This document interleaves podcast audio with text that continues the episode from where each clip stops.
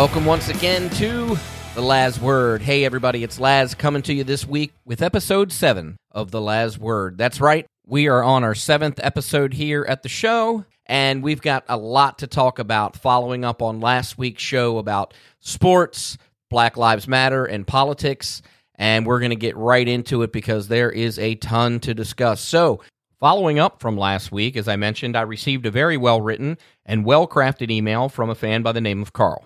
First, I'd like to say, Carl, thanks for listening. Thanks for your feedback, and of course, for your email. It's greatly appreciated. In his email, Carl brought up some fantastic points with regards to sports from the local and college level to the professional level. So I'm actually going to read what Carl has written um, and sent into the show with his blessing. So here we go. Okay, let's go.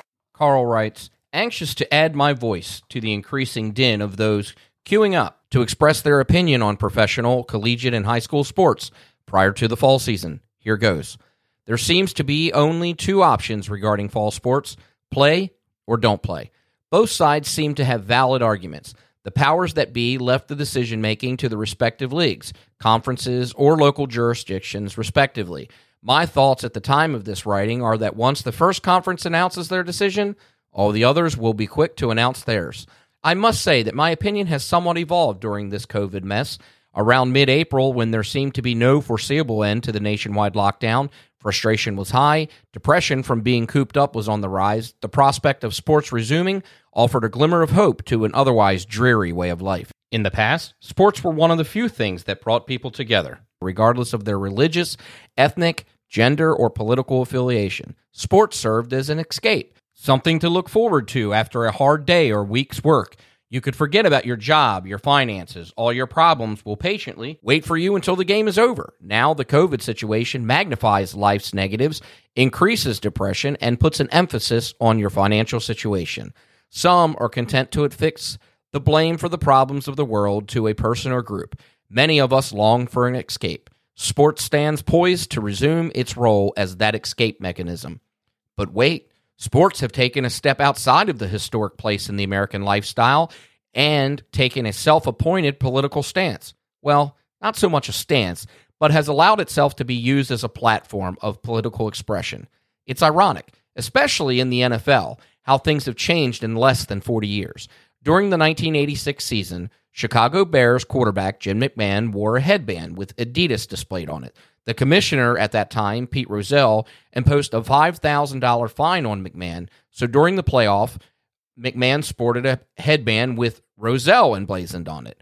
For years after the headband incident, the N F L took a hard line on uniformity and towing the line. On September eleventh, two thousand one, when our country was attacked from an enemy outside our borders, every N F L uniform displayed a commemorative patch to remember those who died that day. That was the one exception. Exactly a year after that, one of the N F L all-time greats, Johnny Unitas, died. The N F L forbid Peyton Manning of the Indianapolis Colts from paying tribute by wearing high-top cleats during the game, one of Johnny U's trademarks. They have denied other displays of support by players for various causes, autism, domestic violence, police officer slayings, breast cancer awareness. All of these are noble causes that impact a large majority of people across many ethnic, gender, and socioeconomic backgrounds. We haven't even broached the subject of kneeling during the national anthem, and we won't at this time. What it boils down to is money. Professional sports depends on revenue from T V, endorsements, royalties, and ticket sales. They place their finger into the air to see which way the financial winds blow and pick the side of their double standard, which will continue to net the most income.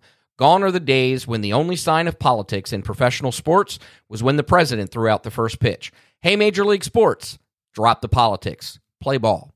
Now on to college sports. Oh, it's still about the money. The pie just has fewer pieces. There is no collective bargaining. Let's look at the largest concentration of fall sports money for colleges, football. Small towns, he says, across the country that most people have never heard of, let alone considered vacationing there with their families, get a huge fiscal shot in the arm to, to the tune of several hundreds of thousands of dollars during football season. Coaches want to play. Towns need the money. Colleges need the money. Otherwise, they will have to consider cutting a lot of sociology-related courses, that the only career path is teaching those courses in college. Ouch, Carl. He goes on to say, Players hope to one day play in the N F L that has no minor league. They don't want anything to interfere with their essentially three-year tryout period. The lawyers for the colleges want to make sure that all the potential liabilities can be avoided. My bet is that the lawyers will win this match. Now let's look at the sports minus the money, but those who stand to lose the most for not playing, high school. High school athletes are enriched by the experience. They are still learning the value of teamwork, playing for the love of the game, and other valuable life lessons. It's not just wins and losses. Very few will play in college. Even fewer will play professionally. They have a four-year window, and many will never play organized sports again. Playing for your school team is an integral part of the high school experience. For some, participating in sports is just as much a rite of passage as walking across the stage to receive your diploma. Some pro teams are playing without fans in the stands. College sports are up in air. Some high schools are taking a wait-and-see approach based on their observations of colleges. Some have postponed their fall sports. The ones with the most to lose stand to lose. Not everything has a price attached to it. Or does it? Signed, Carl.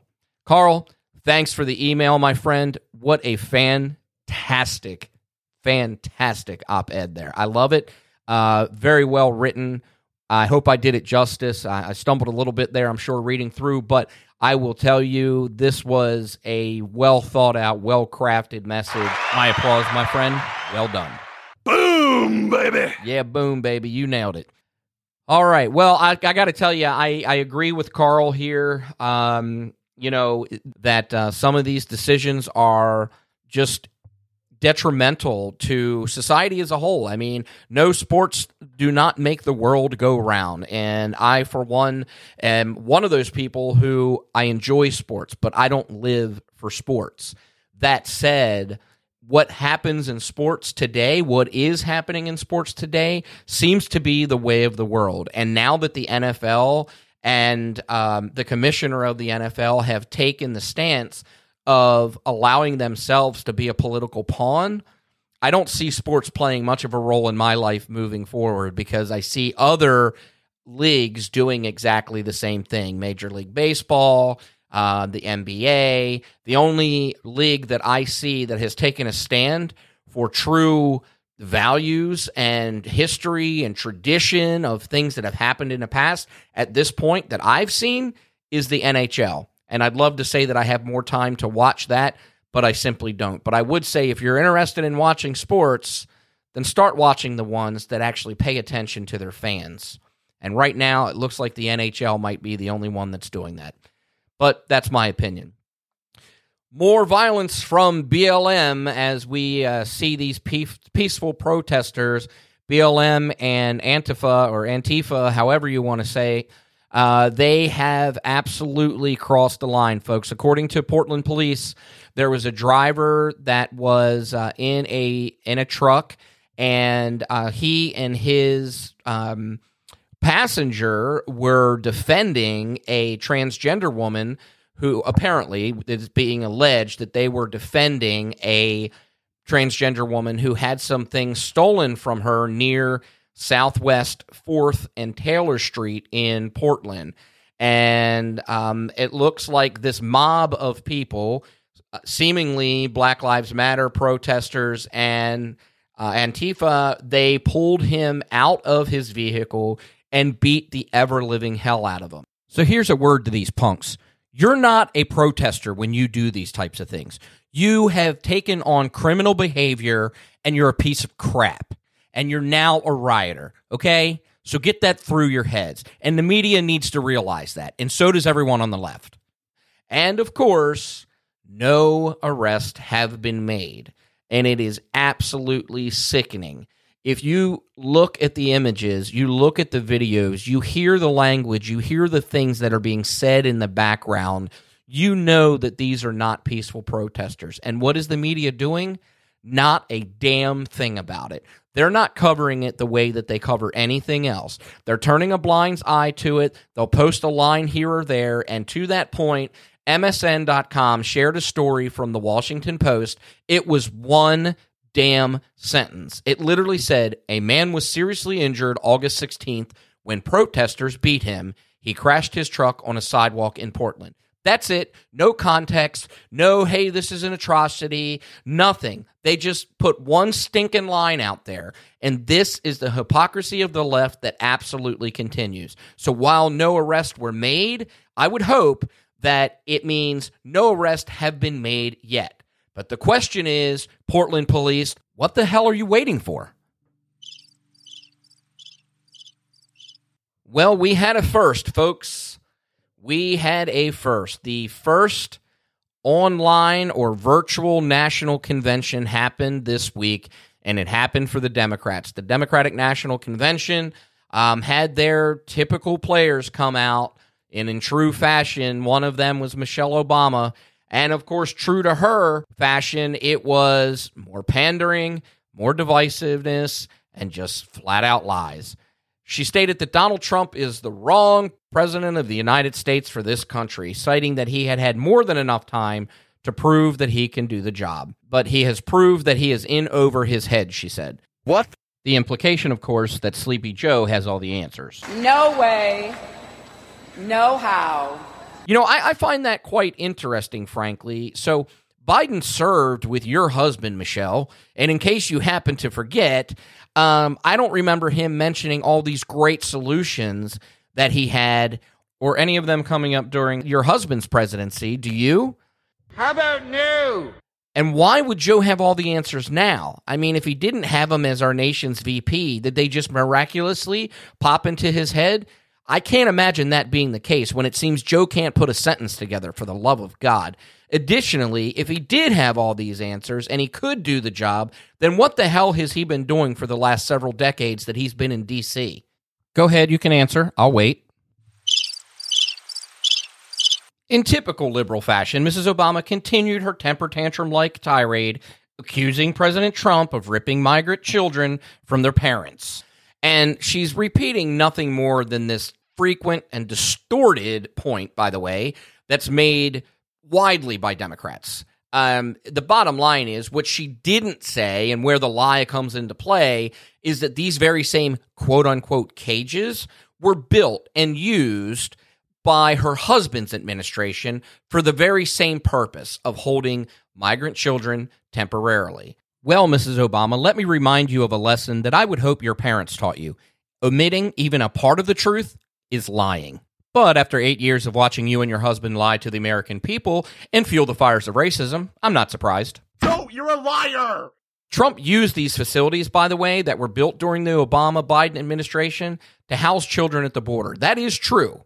They are chain-link enclosures inside border facilities where the children were temporarily housed, separated by sex and age. And if you remember, there were pictures of these children in the enclosures, and it generated a ton of anger from the left and from liberals all over. But wait, those photos? Yeah, they came from the Associated Press, and they were taken back in twenty fourteen and depicted some of the thousands of unaccompanied children that were held by who? None other than President Barack Obama. Well, well, well.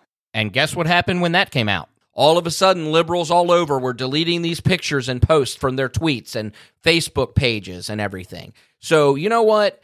It's a bunch of crap. Yeah, we did separate children from their families. No, I don't think it was the best practice. But it wasn't something that hadn't been done in the past. So Michelle Obama, Bernie, and the rest of the intellectually dishonest left out there, don't act like this was a Trump policy, because it wasn't. The only thing Trump did was he said, listen, we have to have a zero tolerance policy at our borders. We have to separate people so that we know who's who and what's what. That's it. That's all he did. And he didn't do it for long. He stopped doing it because of all of the uproar in the country and the division that it was causing. He said, you know what?